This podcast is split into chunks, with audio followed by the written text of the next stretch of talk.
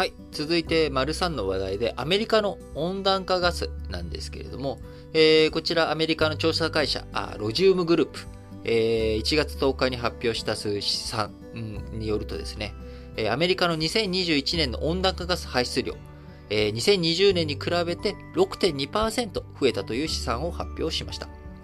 えー、新型コロナウイルスの影響で、えー、2020年、えー、前年比10%減というふうになりましたけれども、えー、そこから一転して増えたという状況になります。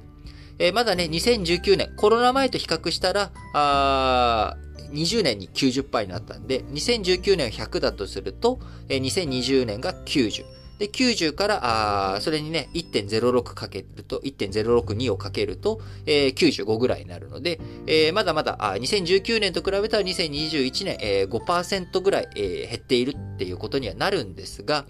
えー、まあやっぱりね、あの、新型コロナから、あの影響減ってきて、経済が再稼働していく、再起動していく、そうなってくると、温暖化ガス、そりゃ増えるよね、元に戻るよね。っていうこと、こちらが見えてきたということになります。バイデンアメリカ制限、え2030年温暖化ガスの実質的な排出量、2005年に比べて50%から52%減らすという目標、え2021年4月に発表して、え目標を決めてやっていたわけですけれども、まあ、このまんまの状況だとなかなか難しいねっていうこと、えー、そういった状況が見えてきているということになります。経済の回復に伴って温暖化ガスの排出量も増え、え排出量が最も増えたのはですね、全体の31%を占める運輸部門ということで、えー、前年に比べて10%拡大したと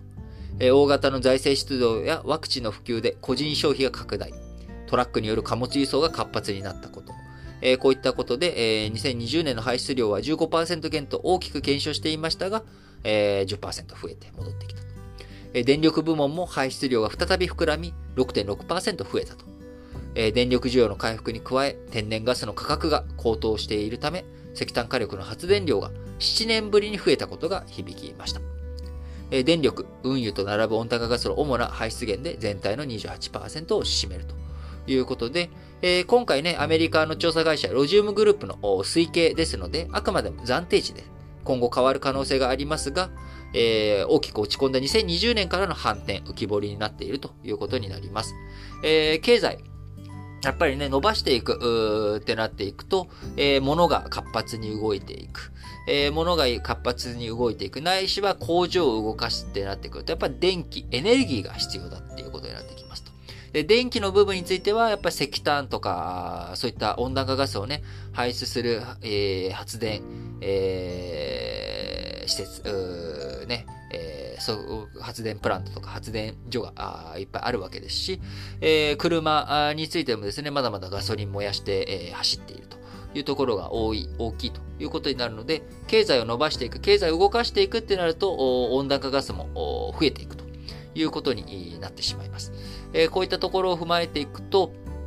こう、やっぱり今後もね、えー、なかなか簡単に脱炭素っていうのはできないし、えー、具体的に本当にどうやっていくのというところを考えていかなきゃいけないわけですよね。えー、原子力とかね、えこちら温暖化ガスとか石炭火力からの脱を推進しまくっているドイツ、えベルリンで大規模な停電が起きてしまっておりますし、え昨今ね、え毎シーズン先進国の中でもどっかしらで停電えー、これが起きているということになります。えー、日本もね、この前東京でも雪が降った日、なんか電力需給がね、本当に東電管内逼迫して、えー、あわやブラックアウトかっていうような事態、状況にもなっていたわけです。えー、そういったところを踏まえていくと、今後も電力の問題、どういうふうにやっていくのかというところね、非常に重要な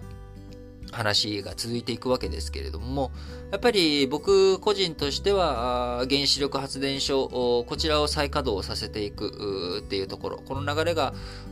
脱炭素の流れ、あるいは日本の経済の安定化を図っていく上でもですね、僕は非常に重要なんだろうなと思っています。そうなってくると、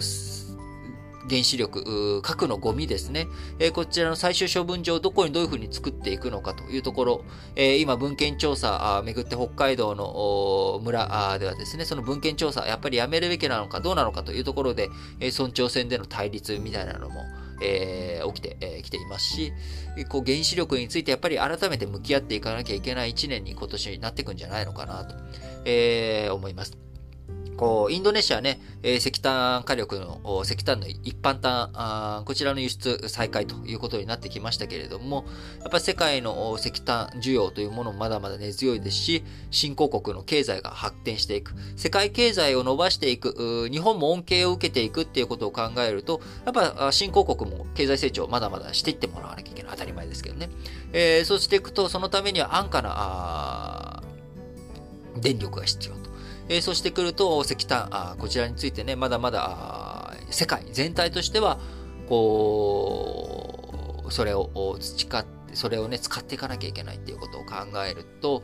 うん、なかなかやっぱり、簡単にはいかない脱炭素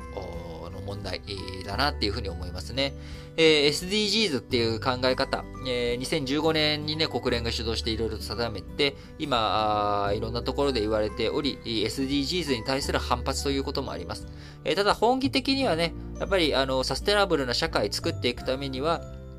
こう、脱炭素とかクリーンエネルギーの部分だけじゃなくて SDGs の中にはね、やっぱ安定した経済成長とか、あ教育の機会の提供とかね、えー、水資源とかあ、いろんなものをやっぱ大切にしていかなきゃいけない。えー、そこの部分で、えー、何ができるのか。あ我々一人一人が考えていく。節電とかあ、そういったことも含めてですね、いろいろと考えていく。えー、冬、寒いですからね、えー、やっぱりどういうふうに、えー、暖房、暖を取っていくのかっていうところ、えー、このあたりについても考えていきながらあ、自分たちにできることをしっかりとやっていくということがね、大切だと思います。